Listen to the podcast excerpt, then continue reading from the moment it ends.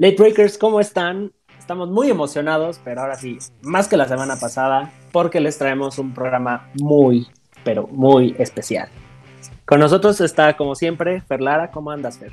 Hola Walt, hola Art, hola Toño. Pues muy bien, igual muy emocionada porque tenemos un invitado bastante especial y que, mm, bueno, hay muchas preguntas además. Sí, hartas preguntas, además de todos los que te quieren sacar por el pan. Exactamente. Luego haremos un QA con Fer para que le puedan invitar a donde quiera. Pero no será en este programa. ¿Cómo andas, Toño? Todo bien, todo bien. La verdad es que muy sigo riéndome de esas. No, como que no entendieron que la pregunta era para Ricardo, pero bueno, hay que ponerle hartas preguntas de. Sí, no. ¿Y dónde te puedo ver? Oye, ¿y puedes viajar? si no yo viajo. señor, no son para mí las preguntas. Está en la arroba de WK Miria y está el arroba de Ricardo y aún así... Oh, ya, hiciste spoiler. sí, no. bueno, spoiler porque también estuvo en nuestras historias. Sí, bueno, sí. bueno, sí, eso tienen razón. si nos siguen, porque si no nos siguen, pues, pues qué mala onda, más que nada. exactamente. si, si no nos siguen, se están perdiendo. Exactamente. Bueno, si nos siguen, ya, ya hubieran sabido de qué es esto, pero bueno, spoiler alert. Este... Y también acá anda Art, no, no, no, no, no nos lo olvidemos. ¿Qué pasó? por favor. que, nos ayudó a, contactar. Él, fue quien lo logró. Exacto. Ah, sí, muy contento, muy contento y, ojalá que les guste. Eh, bien, esta entrevista va a estar muy padre con Ricardo. Le agradecemos mucho su tiempo y ojalá que les guste a todos, porque vamos a tocar varios temas ahí interesantes de su carrera, de su pasión por los autos, de su pasión por el sim racing, eh, diferencia entre un videojuego y un simulador, poquito oh. también. Ahí vamos, ahí vamos de nuevo. Ah, porque justo, no, solamente tenemos la entrevista con, con Ricardo, también tenemos la recomendación de la semana, que la verdad es un, es un sim tremendo. a, mí, siendo, amateur en eso, me desespera y lo quito a los cinco minutos porque se, me va, se me va el coche, ¿no? Pero pues ya, ya le estaremos platicando al final. y pues bueno, tenemos con nosotros a Ricardo Sánchez. ¿Cómo está Ricardo? Hola Walter, bien, bien, muchas gracias y gusto aquí de acompañarlos en, en, su, en su programa. No, muchísimas gracias a ti. Y pues este, por acá está Fer, está Toño, está Art, que le vamos a hacer este, una variedad de preguntas yendo desde lo que va de, tu carrera, este, de la industria automotriz, inclusive hay algunas preguntillas random. Entonces justo empezaríamos con Art. Va, lo vamos a bombardear. bueno, Ricardo, para la gente que, que no te conozca, eh, cuéntanos un poquito de, tu carrera, porque tú tienes una singularidad ahí que es casi como que el sueño de, muchos, ¿no? De mucha gente que nos gustan los videojuegos. Tú empezaste siendo ganador ahí del GT Gran Turismo Academy y eso te llevó a, conseguir muchos de, los, de esos sueños y aspiraciones, ¿no? Entonces, cuéntanos un poquito ahí cómo empezaste en el 2014, que ganaste. Cuéntanos un poquito más, ¿no? ¿Qué onda Arturo? Gusto aquí saludarlos y todo, pero bueno, los, los que nos escuchan, pues así es, eh, ahora soy piloto de carreras profesional, pero creo que me identifico con muchos eh, aficionados o con mucha gente que quiere ser piloto, que su sueño ha sido ser piloto de carreras. desde chiquito tuve ese sueño, pero no contaba con el tío o con mi papá que corría coches, no, no sabes cómo es ese mundo, ¿no? Piensas que es como el fútbol, que te vas ahí a echar una cascarita y, después entras a una escuela y vas subiendo y te encuentra un manager y, así, ¿no? Pero el automovilismo es un deporte de, mucho dinero, un deporte que necesitas ese apoyo económico para el karting F3, F4, F2, F1, lo que sea, ¿no? Entonces, yo hice karting, se nos acabó la parte económica, ya no pude hacer fórmulas. Y en el 2014, como bien lo dices, Arturo, eh, había una academia de, PlayStation que buscaba pilotos de la vida real eh, usando el Gran Turismo. entonces, a los mejores sim racers o a los mejores pilotos de Gran Turismo los llamaban a una final nacional y, ya te probaban en un coche real. Entonces, digamos que el filtro pues, era el PlayStation y obviamente yo jugaba mucho PlayStation, jugaba mucho Gran Turismo, otros simuladores, no nada más ese. Y mi papá, pues obviamente también era su sueño frustrado, ¿no? Que nunca pudimos llegar a las carreras. Entonces él me habló y me dijo, oye, estoy en el centro comercial y este y hay una competencia aquí que dice eh, Gamer to Racer, eh, que con el PlayStation eh, te van a, vas a correr las 24 de Dubai, 20. Y yo, pa, estoy, yo estaba en la carrera, estaba estudiando ingeniería mecánica últimos semestre, y digo, pa, este, estoy estudiando, luego, luego te busco. Ahorita no tengo tiempo para jugar. sí, sí, es que escucha irreal, ¿no? O sea, como con un videojuego vas a, vas a, poder correr coches. Entonces me dijo, vente, vente aquí al centro comercial, vamos a comer y, y lo ves. Y pues sí, de hecho vi eh, y vi la historia de otros pilotos que empezaron así, como Lucas Ordóñez, un español, o Jan, que estaban corriendo en Dubai, GT3, en, GT500 en Japón. Y dije, pues sí, es esta, ¿no? Esta es la, la oportunidad. Y dejé todo, seguí estudiando, pero me, me, dediqué al simulador cinco horas diarias porque el nivel, del, tú sabes que el, el nivel de los sim racers pues es que son, son, son Bien Cañón, sí. y, y, te tienes que estar ahí horas y horas y horas. Entonces, yo sabía que si calificaba en la parte de gaming, iba a poder ser bueno en el coche porque ya tenía experiencia en el karting, estuve manejando coches en Pegaso, entonces tenía algo de noción de manejo y, entonces me dediqué a eso y me dediqué a entrenar dos horas al, eh, al día en la mañana de, de, físico y dos horas en la, en la noche de cardio. Entonces, porque llegando a Inglaterra, una vez que pasabas a la final nacional, te mandaban a Inglaterra a Silverstone y ahí ya competías con otros países y representabas tú a tu país y ahí ya sí habían pruebas físicas eh, en el coche. Y, ese, ese fue el que salió en televisión, ¿verdad? También, que salía casi como un Big Brother ahí. Ándale, era un reality show como The Voice o eh, cantando por un sueño, pero cantando por un coche de carreras, ¿no? sí. Y, sabía que esa era la oportunidad de mi vida. Yo sabía que eso era lo que yo esperé toda mi vida, que alguien me viera, que viera talento y que dijera, pues vamos con él, ¿no? Pero había una competición y dije, no la voy a dejar pasar. Entonces esos últimos tres meses que tenía para llegar a Silverstone me dediqué lo más que pude y dije, es esta, no, no hay otra. Y, gracias a Dios todo salió bien la tomé con las dos manos, se me dio todo, para que los que nos escuchan se oye, pero ¿cómo funciona? Eh, nos fuimos seis mexicanos a Inglaterra, Silverstone, y competimos contra los seis mejores de Australia, de la India, de Tailandia, de Medio Oriente y de Estados Unidos o, Canadá, no me acuerdo, el, o Norteamérica, que era Estados Unidos y Norteamérica, sí.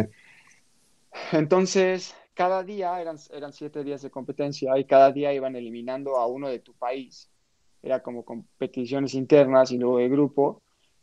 Y el último día ya era una carrera eh, en Silverstone, en el circuito internacional, o sea, una carrera pro con siete coches de carreras, cada país con su coche. Yo representé a, el, representé a México, fui el mejor mexicano y arranqué en el puesto 3, tercero, después me fui a primero, gané la carrera y, este, y en teoría yo pensaba que ganando la carrera, pues ganaba la academia y podía ser el piloto de carreras, ¿no? Pero me dijeron, no, tienen que, los jueces tienen que votar. Dije, puta, nos van a aplicar la, la mexicanaza, ya sabes, que descalificado. Entonces, eh, los jueces, mi mentor eh, fue en ese momento Dani Clos, un ex piloto de Fórmula 1, muy amigo mío.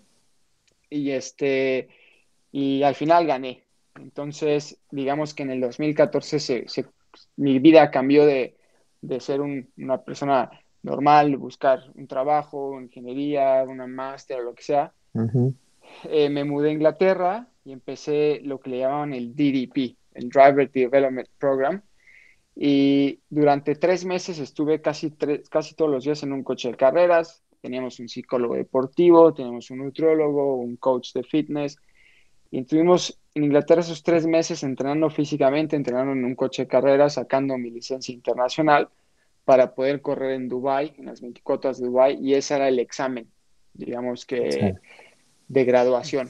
Pero esa, esa fue la primera carrera, güey, la de las 24 horas de Dubai, o, tuviste eh, antes algo en, Esa fue la primera carrera internacional. Sí. Eh, en Inglaterra tuvimos como, no me acuerdo, unas 15 carreras más o menos en tres meses porque para sacar tu licencia internacional necesitas correr 12 carreras en... En el British GT corriste, ¿no? Ahí. Corrí British GT, corrimos en campeonatos pequeños, entonces la idea es para que te den la licencia necesitas acabar 15 carreras en el top 5 o en el top 6 o no me acuerdo. Entonces corrimos punto 19 para cumplir el, el objetivo. Entonces eh, fue la parte del entrenamiento y ya en enero se corren las 24 horas de Dubai. Arrancaron 100 coches. Nosotros corrimos en la categoría GT3, que es la, la categoría más rápida, pero dentro de GT3 está la categoría Pro y la Pro Am. Sí. Y quedamos quinto general y segundo de la clase. ¿Ahí ibas con qué carro? ¿Con qué auto ibas en ese? Iba con un eh, GTR, con el, Godzilla. GTR GT3. Y pues nuestro lineup de pilotos era puro gamer o puro ex gamer. O sea, no había pilotos profesionales. Y pues fue algo brutal para, para todos. Fue la primera vez que también se corría en GT3, los años previos habían corrido en GT4, entonces para mí fue también muy loco que, o sea, tenía tres meses y te suben a un animal que es un GT3, es algo que lo pienso ahora y digo, a ver, o sea, lo que hicimos fue una locura porque no teníamos ni la experiencia, ni el conocimiento, ni tuvimos dos test previos en un GT3, o sea, no conocíamos el coche y pues, ¿Cuántos pilotos dices que eran, Ricardo, perdón, en la carrera de 24 horas? Éramos cinco. Cinco, pilotos. Entonces los stints eran de qué, de dos horas o... De dos horas, dos horas, stints dobles. Y había un piloto que era Florian Strauss, un alemán que él también era gamer, pero él ya llevaba un año corriendo en GT3, digamos que era como el más experimentado. Y este, y sí, así, así fue mi historia, así empezó y ahí empecé, corrí cuatro años para la marca japonesa. Eh, como piloto de fábrica, estuve corriendo en Europa, un año me mandaron a Estados Unidos al, Pirelli World Challenge. Y creo que uno de los mejores años como piloto y como aprendizaje, estaba más libre. Eh, también el ambiente en Estados Unidos es un poco más tranquilo que en Europa. Ahí fue donde te conocí, ¿no? En el 2017, cuando andabas corriendo acá en el Pirelli World Challenge en Austin. Exacto, ahí en, Austin. Y eh, no nos fue bien en Austin, pero fue, fue un gran año. Obviamente con ellos aprendí muchísimo. Y yo sabía que se iba a acabar en algún momento ese contrato, porque muchos que estuvieron con esa marca sabíamos que duraban un año o dos y después, ¡pum!, se iban. Entonces, eh, en ese, yo me puse a trabajar siempre a buscar otras opciones, otras opciones, y encontré a Grupo Indie, que es un patrocinador mexicano, una empresa mexicana que eh, el dueño se llama, se llamaba, se llama Don Manuel Muñoz Cano, perdón que me ponga así porque falleció justo en, hace poco. en diciembre de COVID, entonces... Una persona muy importante para ti, Ricardo, en tu carrera. Sí, exactamente, fue alguien muy fuerte, alguien que creyó en mí, que... Te ha dado, sí. Es la primera vez que hablo de esto en público. Tómalo, tranquilo, no hay problema. Entonces, eh, sus hijos, sus, siguieron apoyándome, siguieron, este año es el primer año sin ellos. Y pues sí, es, hemos corrido Road to Le Mans, gracias al grupo Indie, hemos corrido eh, en las mejores marcas del mundo, en el equipo de Jenson Button. Y bueno, él, él es una persona que tú dices grupo Indie, una constructora, ¿por qué lo hace? ¿no? ¿Por qué? Por, el, amor, al, amor al, deporte. por eh, creer en ti, por impulsar al talento mexicano. Su, marca es Grupo Indie porque le gusta la indicar. Así ¿En, Serio? entonces, eh, para mí fue algo, no sé por qué conoció a Manuel y nos apoyó, entonces ahora nos apoyó sus hijos, Rocío y Manuel, y pues para mí estar aquí en Europa eh, junto con otras marcas como te puedo decir eh, Sierra Madre Collection o George, se van juntando muchos sponsors, ¿no? Pero ellos para mí son los que apostaron los que dijeron, oye, él, él es el, no es el típico mexicano que viene, que su tío, su papá, tienes ese Hotel Mex, ¿no? Tienes ese, ese monstruo ahí atrás de ti. Entonces, para mí fue, algo, este año es muy especial, es un año diferente, que no estará Don Manuel con nosotros físicamente. Y, y, este año, bueno, para los que nos escuchan, oye, ¿qué, qué, qué más has hecho, no? Además de ese, de ese banner que tengo de la marca japonesa, pero he corrido con Honda, en el NSX, con Audi, con el, el, el, R, 8 Porsche eh, también, ¿no? Porsche, corrimos con uno de los mejores equipos del mundo, que es eh, Proton Racing, el dueño es Dempsey Racing. Wow. Eh, ganar. Pero di, di, quién es el dueño, di quién es, porque seguro Fera iba a decir, oh my God. Sí, el, el, dueño que es, es, es Patrick, Patrick Dempsey. Es, eh, bueno, galanazo. Eh, eh, es alguien brutal, entonces que nos den la oportunidad, imagínate. Bueno, les cuento esa historia, de, de, perdón que me estoy. No, no, no, dale, dale, encantado. Eh, nosotros, yo vivo aquí en Oxford, vivo a 40 minutos de, Inglaterra, de, de, de, de Silverstone. Ah, Silverstone, sí. De Silverstone, y es la meca de la Fórmula 1, la meca del automovilismo. Hay mucho, por una de las razones por las que estamos aquí. Y, y uno de los dueños es Christian Reed de, este equipo, y me dijo, oye, necesitamos un piloto para Silverstone. Eh, necesitamos un budget de, una cifra eh, X y le digo, uff, déjame ver, Grupo Indy, hoy hay una oportunidad, Grupo Indy, ¿sabes qué? Eh, fue el 2019, eh, mejor esperamos a Spa, queremos hacer algo bien, tranquilo, no podemos ir a la carrera. Entonces, yo iba a trabajar, yo trabajo en Silverstone como instructor, hago coaching y todo eso, pero justo ese fin de semana me dijeron, oye, este, ¿nos puedes ayudar con un mini boss? Literal, ¿eh? A manejar este, a los fotógrafos, llevarlos de curva en curva. Y dije, sí, claro, ¿no? El, pay rate es el mismo. Y me dijo, va. Eh, pues va, voy. Si quieren que maneje una carreta, se las manejo, cabrón, no hay bronca. y, y, yo, Cristian me habla el lunes, la carrera es el, sábado, me habla el lunes, me dice, oye, este, Ricardo, no hay nadie con budget, tú estás ahí, puedes llegar al martes para que te hagan un asiento. Y yo, oye, Cristian, pero es que no tengo budget, no. A ver, me dijo, ¿puedes o no puedes? Y yo, sí dijo, pues vente. y yo hablando a Silverstone, oigan, este, no puedo manejar el minibus. Tengo Pero va a ir Ani a manejarlo. Tengo que estar en un 911 eh, de carreras. Obviamente Silverstone me dice, no, pues, no hay problema.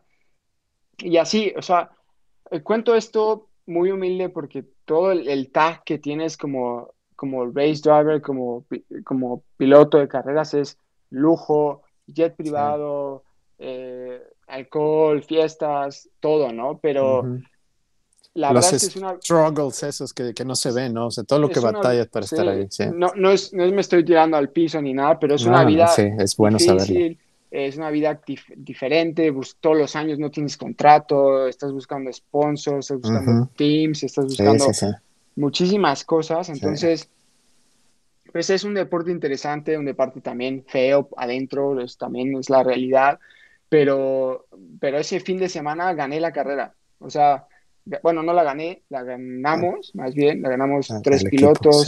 Thomas Prining, que es un piloto fábrica de Porsche, con Gianluca Ideal de otro piloto que ya conocía el coche. Y, y eso fue, bueno, cosas que luchando se ganan, levantando el teléfono, miles de equipos buscando una oportunidad, buscando, no cerrándote las puertas.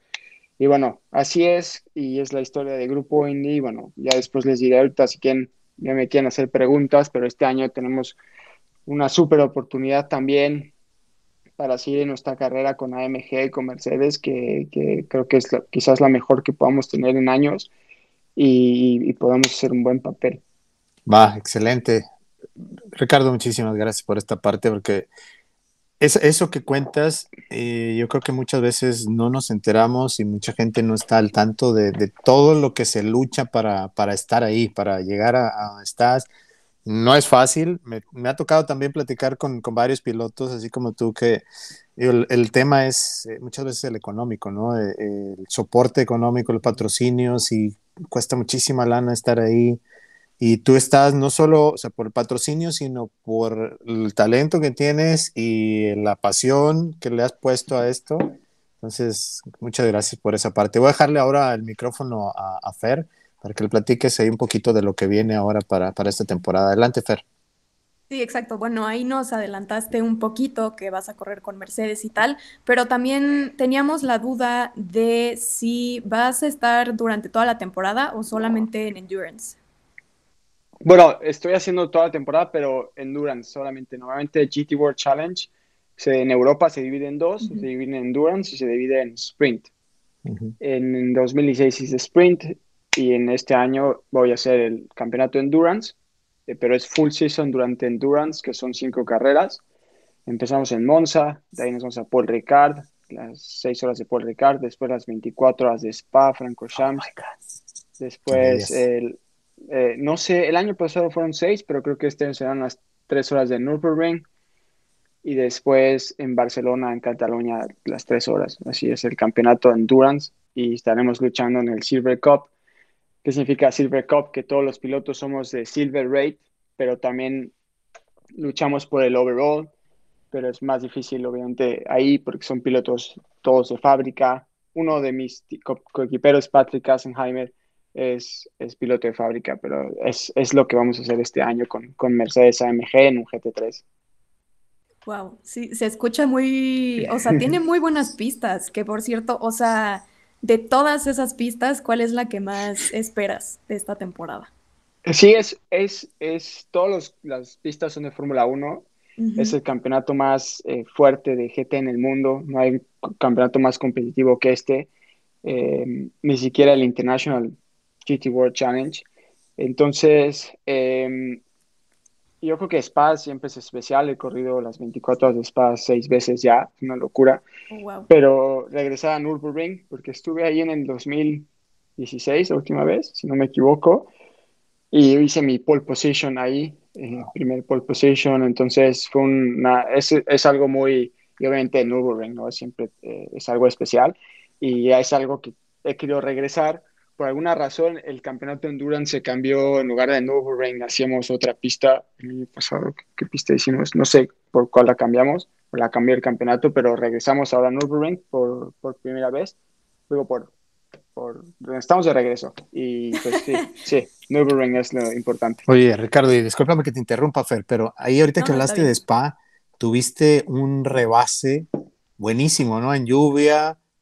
Fue, lo hiciste por fuera, por dentro en la curvita, ¿cuál es esa? Como la. Ay, cabrón, no me acuerdo cómo se llama esa curva, pero es que ayer estaba corriendo una carrera en el simulador y me acordé de ese rebase que hiciste ahí, güey, que lo pusiste en video, estuvo buenísimo. Sí, eh, fue con el 911 RSR en la curva 8 Sí, es. Que es este, bajada, bajando izquierda y derecha, sí. La vuelta en U. Art ya se proyectó. Ya. me, acuerdo cuando veo la repetición de esa, de esa carrera, me enojo porque el, el, que está comentando dice, no, el piloto que va atrás tiene mucha ventaja porque el, el que va enfrente hace el breaking reference, entonces pero el, eh, o sea, le a ver, el atrás no ves nada. No ves nada. Porque vas con el spray y lo único que ves es agua y nada de que te, dé una referencia. Entonces, eh, sí, el piloto de enfrente, yo era mucho más rápido, me acuerdo mucho, mucho más rápido, pero es difícil pasar y, este, y él se pasó en la frenada y, y yo frené un poquito más tarde enfrente, eh, por adentro. Normalmente por dentro, cuando, sí. cuando corres en la lluvia, usas una línea que llamamos el wet line. Y normalmente hay más grip o más agarre off the race line de, en la ves que hay una línea de carrera siempre. Sí, sí, sí.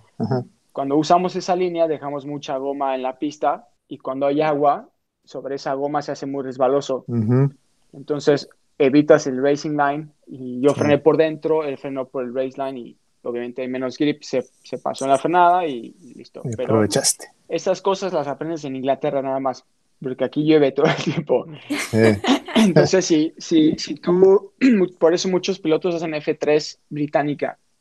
Aprender a por eso Hamilton, Hamilton es una bestia en la lluvia. Sí. Entonces, los pilotos ingleses son muy buenos porque aquí llueve todo el tiempo y hay secretitos como estos que hoy en día ya no es tan secreto, ya cualquier, no cualquier, bueno, casi todo el mundo lo sabe cuando corres coches, pero bueno, eso es lo que... ¿Y esa, esa curva en seco la tomas en tercera o en segunda?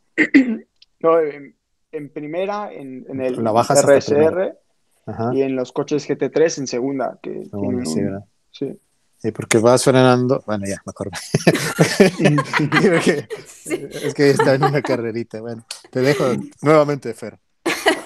Y de todas esas pistas, en, en general, ¿cuál es, ¿cuál es tu coco? ¿Cuál es la que la que menos en la que menos desempeño tienes o la que más te cuesta trabajo, porque justo ayer estábamos comentando eso, que también para ciertos pilotos, pues cada quien tiene su pista, digamos, estrella. Ah, Monza me cuesta, no es que me cueste trabajo, pero las chicanas yo odio las chicanes, las odio. y, y, Monza tiene dos, la famosa variante 1 y variante 2. ¿Por pues qué? con chicane. Pues no sé, quizás este, aprendí mucho de los japoneses, cómo hacen las chicanas. Parece ser, normalmente, eh, cuando haces un chicane en un coche de calle, eh, sueltas el acelerador completamente para que haga esa transición mucho más rápido. Pero los coches de carreras, lo que debes de evitar es eso para que se desbalancee. Cuando, entonces tienes que dejar el acelerador un poquito. Y son cosas, ¿no? Que, que se te ponen en la cabeza y por eso dices, ah, un chicane, un chicane, un chicane. Pero sería como el, digamos, la, la pista que, que, que, me cuesta por los chicanes, pero por ejemplo en, el Lesmo 1, el Lesmo 2, que son las curvas de atrás, o Ascari, que es la parte rápida, la parabólica, son muy buenos. Cuando comparamos la data con otros pilotos, ahí se ve. Entonces, todo lo que es curvas lentas no es lo mío. Yo soy como muy fino en esa parte y las curvas rápidas son un poco mejor que otros pilotos. Tenemos buenas y malas, pero entonces Monza, pero bueno, son lo mismo. Sí. No, y aparte es una pista rápida, ¿no? Sí, rápida, es que, por ejemplo, dicen rápida por las rectas, pero tienen curvas muy lentas, como las dos chicanes, o sea, te mata mucho el momento del coche y no me gusta como Spa, Spa tiene un flow padrísimo, o Nürburgring, o Nürburgring tiene un chicane, pero es un chicane muy rápido eh, y muy técnico y muy bonito. Entonces, eh, al final. Sí.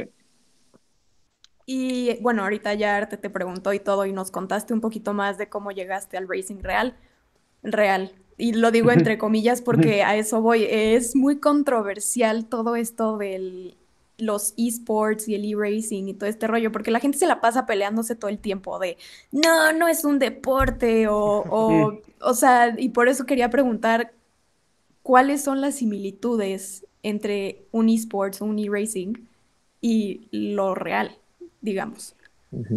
hoy en día lo que es las, la física de, los coches en el simulador es súper parecida a la vida real. O sea, cuando yo estoy jugando, no hablo del Gran Turismo porque es más un videojuego, pero hablando del Assetto Corsa, es un juego brutal, un simulador brutal en cuanto a la física. O sea, yo estoy entrenando ahora mucho tiempo ahí y es muy, muy parecido. Las, las pistas son en, en láser y es, es, brutal lo que hay ahí en temas de física y sirve, pero tú me preguntas, yo creo que el sim racing es un nivel más estresante mentalmente que, que la vida real. Porque en el sim racing, cuando tú estás corriendo, puedes sobremanejar el coche más, que en la vida real. En la vida real no es tan fácil, sobre, o sea, sí lo puedes sobremanejar, pero eres más lento. Y en el simulador todavía puedes sobremanejar y ser más rápido porque tiene el gaming tiene sus, sus límites también. Y ahí es donde hacer un error en, el gaming es, es, más fácil que en la vida real. Entonces, eh, pero hoy en día es, tan profesional que para ser rápido necesitas horas y horas y horas y horas y el nivel es altísimo, altísimo, altísimo. Entonces, eh, y, si, y regresando a tu pregunta, si el, el gaming eh, es un deporte, yo creo que es deporte mental, no es un deporte. Yo sí sudo, en un simulador sudo físicamente, y sobre todo los los pedales que uso son unos pedales sin Racing Pro que son, son 120 kilos, como en la vida real. Entonces, todo esto te cansa, te cansa. Y mi novia dice, ah, estás asqueroso, sudado, vete aquí. Porque sí te cansa. Tienes una pierna más gorda que la otra. pero el, coche de carreras te cansa mucho más. O sea, el calor, las fuerzas G, eh, es mucho más físico un coche de carreras, 10 veces o 15 veces más físico esa, esa, parte De nuevo, Fer, sorry que te interrumpa, pero es que me apasiona esto. Un día que cuando estábamos ahí en, Austin, me dejó eh, Ricardo que me sentara ahí en, el cockpit de, su carro. Muy apenas escupe, ah, está un poquito más panzona. ¿eh? acuerdo que muy apenas escupe en el asiento y el pedal del freno fue lo que más me impresionó. O sea, eso que dices, Ricardo, de los que tienes ahorita, la, marca que, que ya sé cuál es la que tienes, o sea, esa, esa presión para el freno es increíble, o sea, es de lo más estresante, lo más difícil de manejar en el carro.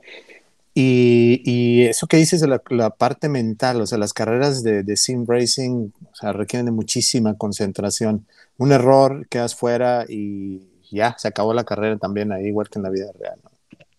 Sí, muchos de hecho comentaban eh, lo que les decía el podcast pasado, ¿no? Que mientras estaban en lockdown, que se pusieron ahí a jugar en Twitch, pero sí decían, ah, estoy sudando y me duele la cabeza y ya llevo aquí cinco horas. O sea, sí es demandante hasta cierto punto, pero muchos igual, no sé si llamarlos haters. Pero, mm, o sea, sí dicen, no, pero es que no hay fuerzas G, pero el calor no es el mismo, pero, o sea, justamente lo que decías, como que a lo mejor y sí es un deporte, pero distinto podría ser. No sé qué opines. Bueno, por ejemplo, eh, eh, la misma compañía que nos llevaba antes como atletas, mismo atletas de pilotos, se quedó ahora, el sim racing ha crecido tanto que ahora te pagan por ser el piloto de Mercedes o el piloto para correr en un campeonato mundial, eh, ya sea de la Fórmula 1 o de lo que sea, y ahora los entrenan también físicamente porque entre más física, entre mejor físicamente estés, pues la parte física ya no te va a costar cuando estés manejando. Entonces, no es tan físico, no, yo no podría decir que es un deporte al 100, pero sí es un deporte que tienes que estar preparado físicamente y, y, aguantar la presión y el calor, pero es una, más mental que, que físico, creo yo. Sí, y ahorita ya que nos metimos a, a lo demandante que es físicamente, por ejemplo, en las carreras de endurance. O sea, ¿qué pasa por tu mente después de estar horas y horas y horas detrás del volante cuando cruzas la meta? Ya, ¿qué, qué, qué piensas así de... depende en qué posición la cruces. Bueno. sí. Em, sí. por ejemplo, en, en, Silver hace tres años hubo una carrera muy, con mucho calor, un stint de una hora nada más, pero el coche es muy físico, hacía muchísimo calor, no tenemos agua, no tenemos aire acondicionado ni nada y me bajé casi mareado, pero quedamos en el podio, entonces eso es diferente, ¿no? Pero vas en el radio preguntando cuánto más, cuánto más, cuánto más, porque ya estás muerto, no puedes dar más.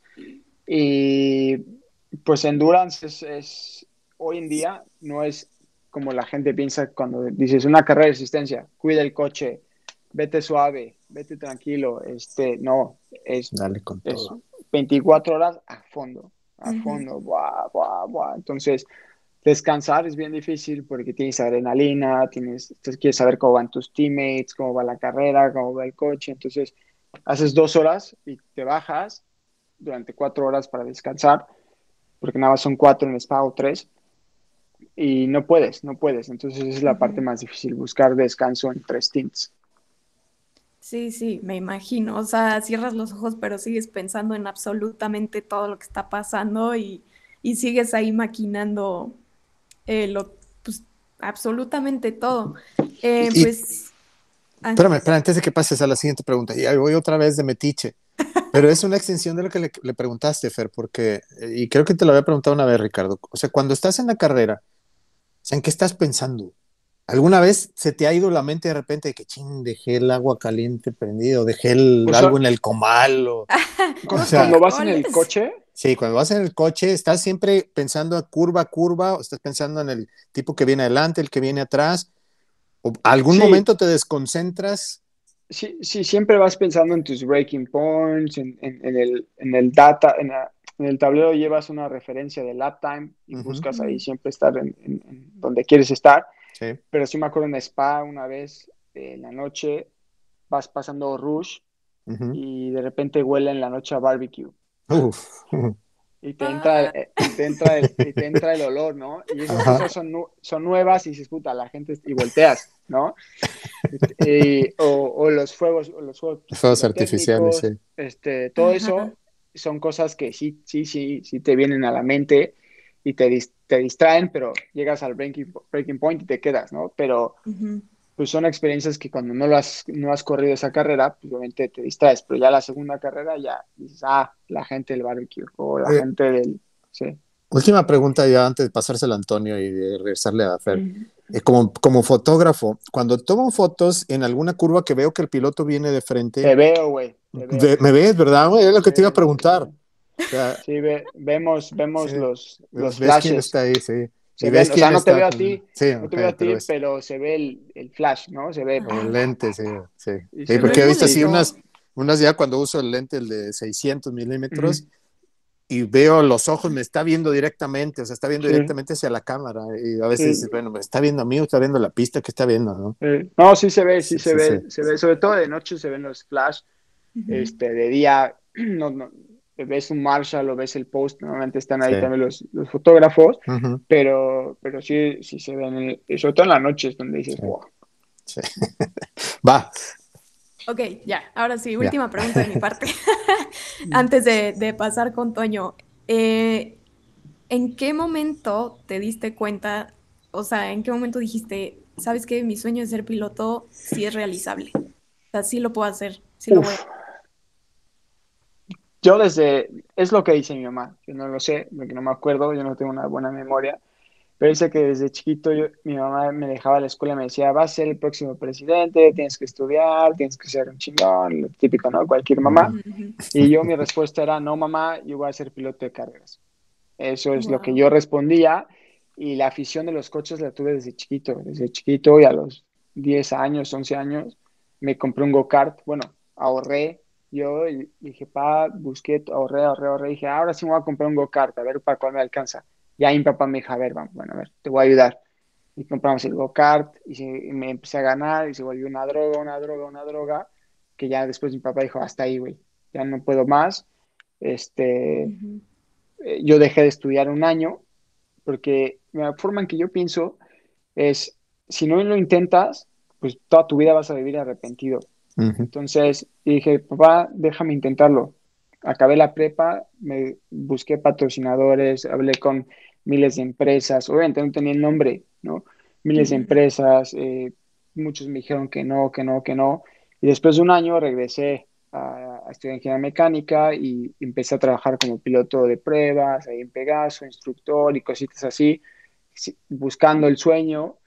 Y después llegó la oportunidad y creo que lo que hizo la diferencia de los demás es que cuando llegó la oportunidad yo estaba preparado y me ayudó a ganar el GT Academy o sea, nunca dejé de luchar, pero tampoco dejé mi vida normal o dejé de, dije, ah, ya, dejo de estudiar, dejo de, poder ser piloto, no. O sea, siempre busqué algo y lo mismo ahora, ¿no? Creo que este sueño, ojalá se puedan tener más años, pero tiene una fecha de caducidad y estoy completamente consciente pero yo hoy en día me dicen, Ay, ¿por qué no trabajas de esto? No, porque lo que hago hoy es al 100, al 100, al 100, al 100 y sí, sí, sí. después se acabará y haré otra cosa, ¿no?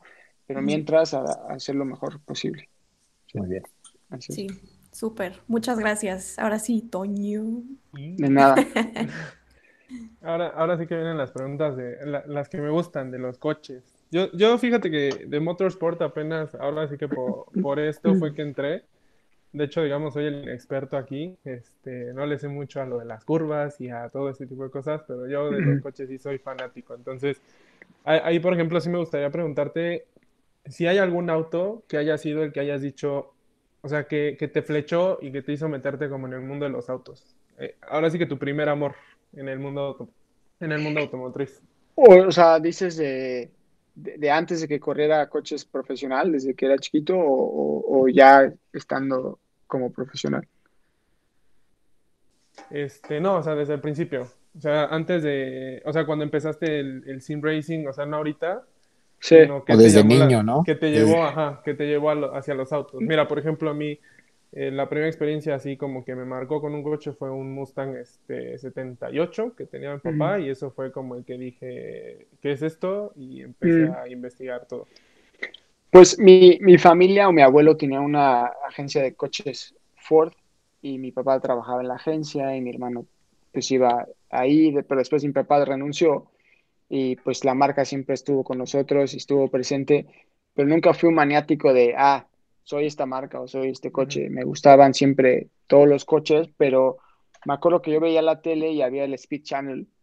¿Se acuerdan del Ah, Speed uy, Channel? Sí, sí, sí. Y, Sí. y yo veía las carreras de eh, British GT, eh, British El BTCC, BTCC, British Ajá. Touring Car Championship. ándale, y veía a Jason Plato y veía a todos estos güeyes, que hoy los veo en Facebook y digo, puta, este güey, y yo lo veía, y Sí. eso fue lo que me despertó a mí esa hambre de ser piloto, no me acuerdo de chiquito, eh, o ver las carreras de las Fórmula 1 y todo eso, pero un coche como tal, digo, ah, mm, no, no, no.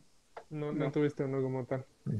Oye, y ahorita, algo que sí me llama mucho la atención de los autos que tienes, o sea, de los que hemos visto en Instagram, hay un, eh, me parece es un Serie 3, este, que, que te, que le, te le vas más a los clásicos, ¿no? O sea, tenemos el Serie 3 eh, y Sí. un 911 que restauraste y el que viene el nuevo proyecto, ¿no? Un Targa este, Ujú. 72. 72 y creo que está la Cayenne. Eh, Bueno, ¿ahí, no, ahí eh, acaba o tienes...? No, ¿Tienes no, el, eh, bueno, el Cayenne ojalá fuera mío, es de Porsche México, pero yo cuando lle- llegué aquí en, en Inglaterra, pues el BMW 30, el, que es uno, el año 90, no, no lo vendieron en México, es algo muy raro, entonces siempre me gustó a mí y, y lo compré aquí hace dos, tres años. Lo compré en eBay con una subasta, me costó 3 mil libras. Wow. Este, y obviamente lo restauré completamente. Eh, le pusimos todo nuevo, el coche es completamente nuevo y ahí como que ese coche fue el que despertó mi pasión por los coches clásicos.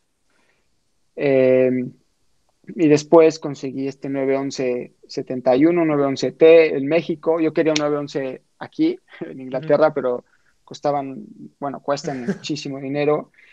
Y pues no lo conseguí, me metí en Mercado Libre y justo había uno en Toluca, donde, donde yo vivo. Y le dije a mi papá, oye, velo a ver. Lo fue a ver y le dije, va, pues ya lo compramos y lo restauramos al 100 junto con un amigo mío que se llama Jorge Limón. Y le dije, oye, ¿por qué no hacemos un negocio y intentamos traer los coches a Europa? Entonces, ese 911, yo creo que en un mes o dos meses estará por acá.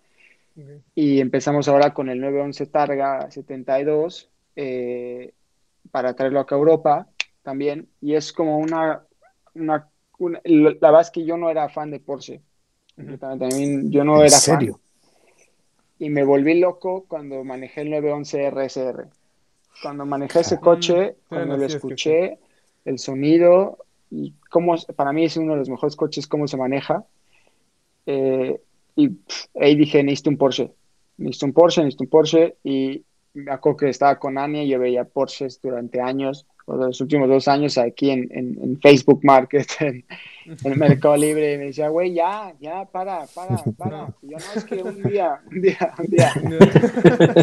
Y este, y pues ese día llegó y ahora, eh, ojalá, pueda- digo, aquí hay, hay restauradores de, empezó porque aquí cobran muchísimo dinero por restaurar un coche, es, es la, la mano, de obra, son 60 libras por hora, y digo, "Oye, ni un doctor en México. Sí, no. Entonces, cuando empiezo a restaurar el E30, me empiezan a cobrar mucha lana y digo, no, es que mejor lo hago yo.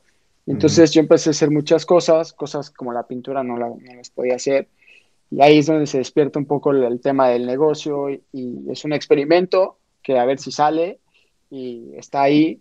Y es una pasión que tengo por los coches clásicos porque a donde vaya con el E30, a donde vayamos con el E30, nos preguntan, ¿lo vendes? ¿Qué año es? Está Mm. impresionante. Y lo mismo con cualquier coche clásico, es, es la misma sensación. Pues es que es como si salieras con Sofía Loren, papá. O sea, es una belleza clásica. O sea, donde quiera que te vean, te van a preguntar por él. Creo que Fer nos iba a preguntar algo. Sí, sí, ya, ya voy a estar como Art, perdón. Dele, dele. Es que me surgió la duda ahorita que estamos hablando de eso. ¿Los restauras acorde a la época o le pones elementos modernos? Por ejemplo, el motor. Mm. No, lo que, que estamos haciendo nosotros es una... eh, sacamos un certificado, por ejemplo, en el tema del Porsche, sacamos un certificado con, por- en Alemania y, y te lo mandan como venía de agencia. cómo venía exactamente. Entonces buscamos los materiales aquí en Alemania, de los interiores, cómo era por fuera, cómo era, o sea, y lo dejamos como salió de Stuttgart hace 50 o 52 años. Entonces nos, nos dedicamos a, hacer el coche 100% original. O sea, hay unas cosas que se puede mejorar por performance y eso, pero lo dejamos escondido, que no se vea en el motor como más moderno. Pero la idea es que es un coche usable, un coche que sea una máquina del tiempo, que es el coche clásico, te subes y dices, así se en los 70s, 80s, la primera hay que encontrarla y así. Entonces, así los restauramos. Todo empieza con un papel de la agencia, o de, en este caso Porsche, y, y, eso también le da mucho más valor a, los coches clásicos. Oye, ahí por ejemplo, creo que es un sueño que han tenido todos los Petrolhead alguna vez, este, o todos hemos dicho eso alguna vez, yo creo que hasta a lo mejor con un coche que te encuentras bien feo, pero no necesariamente a lo mejor un clásico clásico, esta, esta idea de, no, lo voy a dejar como salió de la agencia, pero o sea, tú que lo viviste como el paso a paso, que lo viste desde nada hasta de repente ya haberlo hecho, como dices, ¿no? Como salió hace 50 años de la fábrica. ¿Cómo fue? O sea, emocionalmente, ¿cómo es ese proceso? ¿Cómo, cómo, te, cómo te relacionas ya manejando ese coche? O sea, no lo, no lo puedo imaginar. O sea, ya después de, de que enciende por primera vez, ¿no? Pues nos fuimos a México hace como en, en, invierno estuvimos en México y el coche todavía no estaba listo y las últimas dos semanas me la pasé en el taller con mi amigo y le dije, es que yo no me puedo ir de aquí hasta que arranque el maldito coche y nos movamos. Y creo que lo logramos el, literal, el, los últimos dos días. Lo prendimos, lo arrancamos, le di las vueltas. Obviamente tiene muchas cosas todavía que hacer la IA, pero es un sentimiento increíble. Yo creo que el sentimiento más grande es cuando veamos el coche acá. Este, eso sí va a ser pero, dime la verdad, Ricardo. ¿El sentimiento fue mayor cuando lo manejaste o cuando viste el video de TikTok que se hizo famoso? eso no lo esperamos, eso no lo esperamos, pero creo que algo estamos haciendo bien, entonces ojalá, ojalá se... se Estuvo bueno, estaba muy bueno, ese, sí, estaba muy padre. Eh, oye, bueno, ahora sí que para cerrar este tema de industria, creo que es la, la pregunta obligada. Digamos, pensando en todos los autos que hay ahorita de cualquier año, ¿cuál considerarías que sería tu dream car? O sea, ese, que ese coche digas, necesito tener ese alguna vez en la vida. Hijo, no sé, no sé, no sé. Yo creo que. Bueno, te lo pongo más fácil. Un garage de tres. O sea, tres coches que tengas que tener. Un 911 GT3 RS. Ok. Definitivamente, definitivamente no hay duda. Eh, el 911 azul. Y el E30. Ah, nada más te falta uno. sí, pero ese ya le echó la mirada a Ani así como que, ¿qué dijiste? Sí. ¿Cuándo hecho, esa cosa? sí, sí, no, el, el, ese GP3 es un sueño, pero algún día. Sí, ya llegará. Muchas, muchas gracias. No, le pasamos el micrófono a Mr. Walter. ¿Qué onda, Ricardo? Pues mira, este, ya, estas preguntas son como más lightheaded. Este, digo, nos has compartido muchísimas cosas ahorita. Este, te agradecemos muchísimo que, te abrieras con este tema de, de, tu historia con Grupo Indie así. La verdad es que, ah, no, digo, no se ve, pero ya sí tenía el nudo aquí porque sí, o sea, se siente, ¿no? Aunque estemos mm. como aquí a la distancia. Pero bueno, ahorita ya pasando de todo este tema automotriz, o sea, ya, ya vamos a ir como temas más relax para que tal vez la gente también te pueda conocer como este Ricardo off the track, ¿no? Este, una de las cosas, y digo, este, tú siendo piloto, este, lo que más hacen es viajar, ¿no? Entonces, ¿qué es lo que más extrañas tú cuando tienes que viajar o cuando tienes una race week de, de tu hogar, de tu casa? Uf, mi, mi cama, la cama. no todas las camas son iguales y tu espacio, yo creo. ¿Ok? Tu comida favorita, así, full time, así la que no, puedes dejar de comer, así, que puedes comer diario. Eh, antes, antes era la pizza, pero ahora que estoy acá, los tacos. ¿Tacos de qué? Sí, justo. ¿Cuál es tu taco favorito? El pastor. Ah. Hay buenos allá, güey. ¿En Oxford consigues? No, hombre, no, no hay nada. Nee. Es más, una pregunta mejor, salsa verde o roja. Qué buena pregunta. Eso. Muy bien. Este, restaurante favorito de cualquier parte del mundo. Tu restaurante favorito. Restaurante favorito. Eh, yo creo que el japonés. Mm, sushi. Sí, es muy rico. Oye, ¿tienes alguna canción así que sea tu top, que te ponga así en ese mindset antes de correr? 17 eh, años Ángeles Azules. No manches. Esperaba todo menos. Sí, yo, estaba esperando algo casi bien heavy metal o no sé. I will survive. I will survive. ah, este. este, ¿tu película favorita? Eh, híjole. ¿Cuál será? No sé, no sé. Eh, la, risa en vacaciones. Rush, Rush me encanta. Rush, perdón. Sí, la Rush. ¿eh? Buenísima. Sí. ¿Cómo no? O la de Le Mans, Ford Ferrari también me encanta. Ah, también. Sí, también. Sí, son unas joyas esas películas. Después, un circuito en, al que nunca has ido y siempre te has muerto por correr. Suzuka, Japón. Uh. O Mónaco también. Mm, tu estación este, del año favorita y por qué? ¿Eres este persona de frío, persona de verano? De calor? El verano. El verano que dura dos, dos semanas en Inglaterra. creo, que es la dosis perfecta, ¿no? Dos semanas de mm, calor y es todo lo que se necesita. Y calor entre comillas. sí. Oh, sí, bueno, una vez fui en verano y vaya, sí me dio calorcito. Se siente húmedo, Sí, pega duro, pero dura, dura dos semanas. Sí.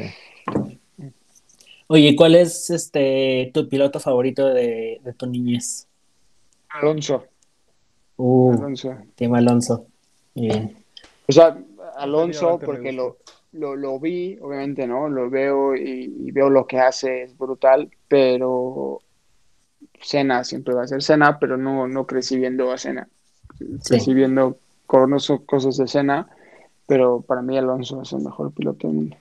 Como que es distinta la emoción, ¿no? Digo, justo piensas en todo lo que hizo Senna y dices, ah, o sea, sí, merece su lugar como uno de los mejores de, los tiempos, pero obviamente el verlo como en tu tiempo de vida te causa como más emoción, estás más arraigado a, a eso, ¿no?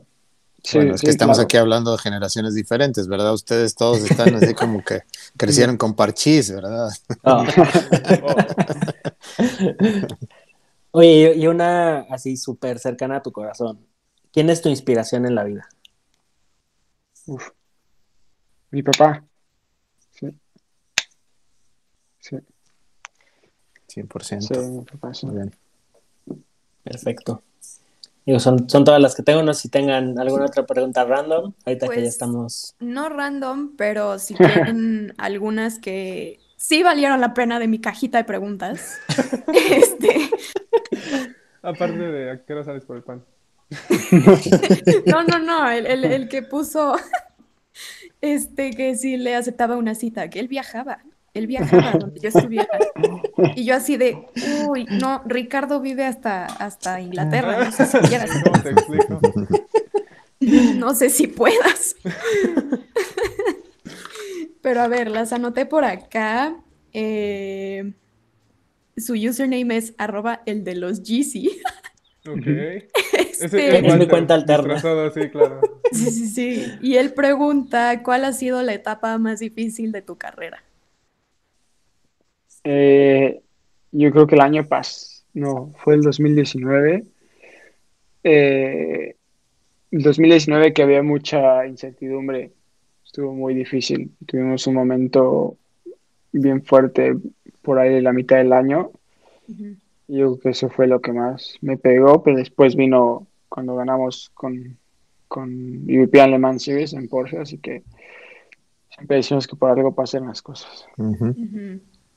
Y justo hablando de Le Mans o Le Mans, eh, pregunta mm. Ciro-SG, ¿cómo es el ambiente en Le Mans? Es especial. Yo no he, no tenido la oportunidad de correr las 24 horas de Spa, pero estuve en Road to Le Mans en 2018. Eh, ¿Sí fue 2018? Sí. Y eh, el ambiente es brutal, es increíble, 300 mil personas. Eh, es... la misma pista, Ricardo, en la del Road to Le Mans? Sí, ¿verdad? Sí, se corre, son dos carreras de dos horas, una el viernes creo, y la otra el sábado antes de la carrera de 24 horas. Este, sí, es un ambiente increíble, una pista igual brutal, brutal, brutal. Entonces, ojalá podamos regresar ahí. Pero a las 24 horas. Sí. Sí. Y pregunta, soy guion bajo Figue, o sea, nuestro querido Diego. No, Andrés. Andrés. Dios mío, por Dios. Este, ¿cómo fue pasar de sim racing a piloto profesional? ¿Cómo fue pasar de sim racing a piloto profesional? Pues Em, pues no sé, nunca, es un cambio tan rápido que creo que más, el más de sim racing a piloto profesional es cómo te cambia la vida como persona, como, como profesionista, como, em, como atleta, como responsable, como la presión y todo esto es, es un cambio fuerte probablemente cuando ves, creo que lo que más me, me, impresiona es cuando veo mi nombre y la bandera mexicana en un coche de carreras, eso es lo más grande, satisfacción más grande que tengo. Orgullo. Sí, ha de estar bien cool. Y también pregunta Barlos Cadillo, ¿regresaste a jugar en el Play durante la pandemia? Eh, no, no, no. Eh, ya creció. Estoy, este, estoy un poco separado del PlayStation, pero Em, estoy jugando mucho ahora, bueno, entrenando mucho. Ania dice que juego, pero yo entreno mucho el aceto, el aceto Corsa. En competiciones, ¿no? Sí, el, eh, empecé con el competición ahora. También eso, de los videojuegos, ver tu nombre y tu coche en un videojuego que es el aceto Corsa, pues es el sueño creo que también de cualquier gamer, ¿no? Y ver ahí tú, como cuando juegas FIFA, ¿no? Y dices, ah, voy a ser Ronaldo, voy a ser, yo no soy Ronaldo ni nadie, pero eh, es bonito ver ahí tu nombre, ver tus sponsors, ver tu bandera, ver todo. Entonces ahora en el competiciones lo, lo puedes hacer y pues entreno ahí casi todos los días. Cam Urdiales pregunta, ¿mejor experiencia de toda tu carrera? Mejor experiencia de toda mi carrera creo que fue en el 2019 cuando ganamos con, con Proton Racing y lo hicimos, eh, de hecho Ania fue la que me eh, dijo que escribiera Proton Racing. Ella siempre me dijo, escribe a Christian Reed, escribe a Christian Reed, escribe a Christian Reed. Y pues Ania siempre ha sido una persona muy especial para, para mí, por, por apoyarme y por estar mente en cada carrera está lo de mí, me está apoyando y cuando estoy mal, pues me ayuda. Entonces, eh, vivir ese, ese, hay carreras que no he estado pocas, pero se ha perdido y estuvo estar juntos en esa carrera, sobre todo ese año, que lo que vivimos ese año, en 2019, no fue muy padre. Y, y, también un tema personal con Ania, eh, de su papá también en Norbert, entonces fue algo bien difícil y, tener esa victoria ese año fue algo increíble para nosotros y, pues sí. Bueno, cerramos el tema de las preguntas y pues prácticamente la, entrevista.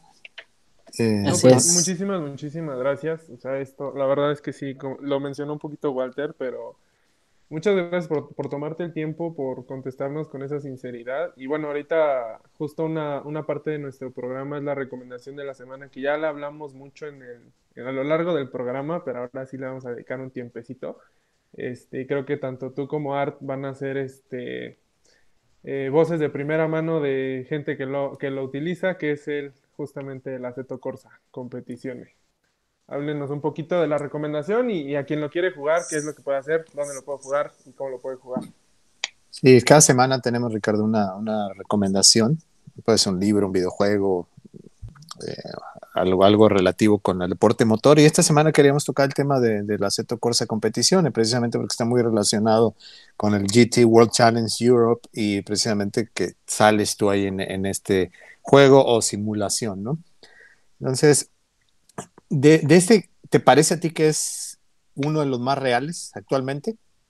Sí, el tema de físicas es el mejor, mejor simulador, eh, lo más real.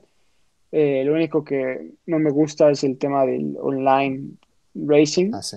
Ah, Como, sí. Son horribles. iRacing es mucho mejor en Sí. esa parte. Pero las físicas del iRacing a mí en lo personal no me gusta nada. Entonces, ¿En serio? eh, sí, no me ¿Por qué gusta, no te entonces, gusta? pues, no se me hace tan real. no ¿Sientes que se maneja, real. como dicen muchos, que se maneja en hielo? O sea, sí, el- por ejemplo, por ejemplo, la frenada en un GT3 tienes que frenar lo más fuerte posible. En el Aceto así es, Sí. pero en el iRacing tienes que ser mucho más sensible con el freno. Si te pasas de frenar, luego, luego bloquea. Sí, sí, sí, sí. eh, la llanta se sobrecalienta muy fácil, cosas así que, bueno, pero el, el sistema de, de online racing es muy bueno. Y, y pues sí, el- ahora la verdad es que el sim racing ha crecido muchísimo la pandemia y, y ahí en GT World Challenge si ganas, ganas 6 mil euros por, por carrera. Entonces es muchísimo dinero lo, lo que se juega ahí, son 30 mil euros al año, entonces estoy Sí. echando ganas. Sí, exactamente. Ese era el otro, el otro tema que te iba a mencionar, ¿no? Que están eh, combinando ya la parte virtual, ¿no? Con la parte de, de la vida real. Entonces va a haber esa competencia de un piloto que va a participar en cada uno de esos eventos, un piloto de- del equipo, con, combinado haciendo equipo con los sim racers, ¿no? Entonces ahí se van a llevar puntos, 15 puntos máximo en la temporada y esa cantidad de dinero también. Ahorita que decías de, de la frenada, eh, los, fre- los frenos estos que tú tienes en tu simulador los tienes eh, con máxima resistencia y tienes que usar también tus zapatos de los que usas para competencia real o, ma- Sí. o manejas descalzo. Sí, son unos pedales eh, Hellspinkel se llaman, si Sí. no lo sé si lo pronuncio bien. Sí.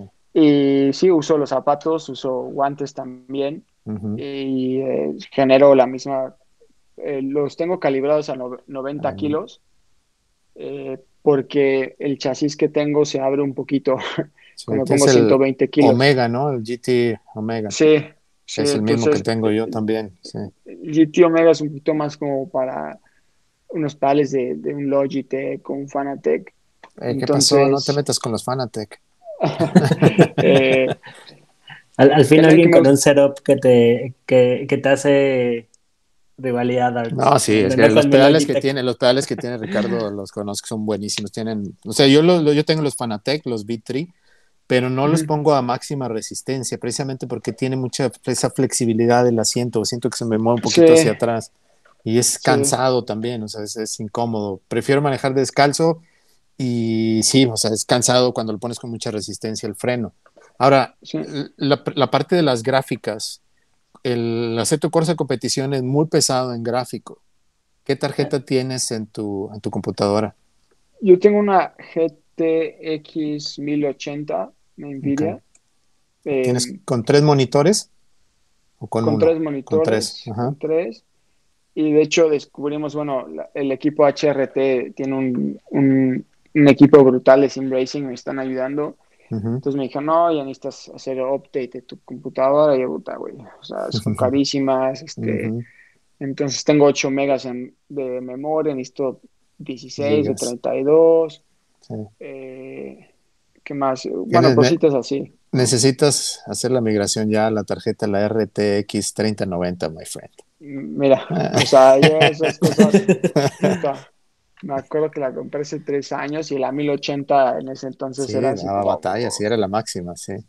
Y ahorita Sí. he estado batallando con eso, pero bueno, este, ya pronto tendré Sí. que cambiarla. Si gano la Bueno. primera carrera, la cambio. Eso es todo, papá. Oigan, y platicando tantito del videojuego, digo, justo como hablan de las gráficas, trae, digo, ahí, ahí ya nos vamos a meter como a tecnicismos más geek. Tiene, bueno, corre con el Unreal Engine 4, que es de- desarrollado por Epic Games. Y justo como comentaba Ricardo, este, todos los circuitos se, se escanean con laser scan para que sean idénticos a lo, al real deal, ¿no? Entonces, esto literal es como el tope de gama en, simuladores. Y, también, este, digo, para, para los que nos están escuchando, ahorita está en descuento en la tienda de Xbox. Digo, evidentemente lo ideal es correrlo en una consola de última generación. Estamos hablando de cosas serias, Walter, y tú me metes a Xbox aquí, por favor. perdóname, pero un Series X sí le da, sí, sí no. a tu computadora, ¿eh? No, pero, o sea, en performance sí, pero... Eh, pero, al final, o sea, hay cosas fan, o sea, hay un setup Fanatec que puedes conectar a un Xbox. o sea, perdón, pero. Es que, ajá, eso iba a decir. ¿Qué, ¿Qué, recomiendan a alguien con low budget? Sí, sí, sí. Pregunto por un amigo. digo, yo, yo ahí tengo mi, mi, volantito Logitech y todo, y pues ahí le doy, le intento dar al aceto Corsa, ¿no? digo, es muy distinto no, y, y, como hemos dicho siempre, no necesariamente un setup caro te hace más rápido. Yo tengo un buen setup y soy más lento que la fregada, como quiera. Pero eh, otra cosa, Walter, de lo que decías, eh, las transiciones que tiene de, clima y de, de, día y de noche, también este juego es fantástico. me encanta ahí cómo se ve. Sí, los gráficos, digo, ahí volviendo como el tema de consola, traía unos cuantos bugs al inicio, pero ahorita ya está actualizado y todo y está top. O sea, la verdad es que es literal la mejor simulación que yo creo puedes encontrar, no solamente para PC, sino también para consolas. Sí. Y la verdad es que, o sea, creo que es ideal, o sea, si, si les interesa todo este mundo, creo que es el, el sim ideal, porque por ejemplo Forza todavía se siente como un poco rarito, un poco arcade, no es un juego completamente, pero no tiene las físicas de, de un Assetto Corsa, ni un Gran Turismo, entonces creo que si quieren empezarse a meter a este mundo, el Assetto Corsa, o inclusive ya ahorita el que estamos recomendando, el Assetto Corsa Competizione, es ideal. O sea, y, obviamente pues tienen que empezar a, darle, y es darle prácticas, empezar este, a quitar Cinco horas diarias como Ricardo. Sí, sí, sí. Y, además del cardio, no, no. Pesas. Claro. Bueno, pues con eso cerramos la recomendación de la semana y le damos muchísimas gracias nuevamente, Ricardo. Te agradezco infinitamente tu presencia hoy. Eh, muy buenas preguntas de todos y sobre todo tus respuestas con ese insight. Eh, conocemos un poquito más de ti y pues muy agradecido. Y ahí gracias a Ania también que te puso la luz y te puso ahí el micrófono y todo. Sale, bueno, pues muchas gracias de mi parte. Walter, Fer, Toño.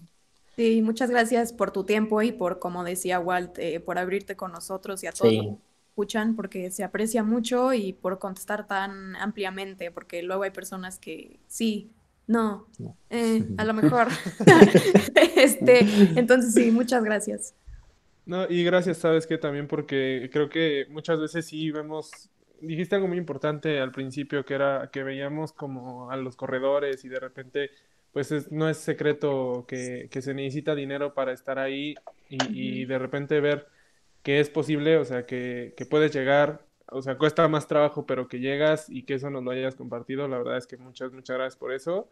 Este, creo que ojalá le sirva de inspiración a más gente que, que se dé cuenta que pues le puede llegar ahí. Creo que todos en algún momento tuvimos el sueño reprimido de ser pilotos pero habrá alguien que pues sí, este, que, que, lo, que lo puede lograr, ¿no? Y, y tus palabras pueden que ayuden a eso. Muchas, muchas gracias por eso. No, hombre, Arturo, Toño, Walter, Fer, gracias por la invitación. Les deseo mucha suerte en el podcast, que, crezcan mucho y cualquier cosa estamos, estamos por aquí. Muchísimas gracias. muchísimas gracias, Ricardo. Y pues bueno, muchas gracias también a los late breakers que nos escucharon. Como siempre, un, un, placer estar con ustedes. Yo soy Walter Kensler. No se olviden seguir las redes sociales de arroba WKmedia. Ricardo, ¿nos compartes tu Instagram, por favor? Eh, R. Sánchez GP. Por favor, síganlo, que tiene unos carrazos. Es increíble ver su, vida en el, en el track y también los autos que restaura es, es un Instagram muy bonito. Eh, a mí me pueden seguir en mi Instagram como ferlara.h. A mí eh, me pueden encontrar como arroba, arroba tonio.dg. El mío es My Racing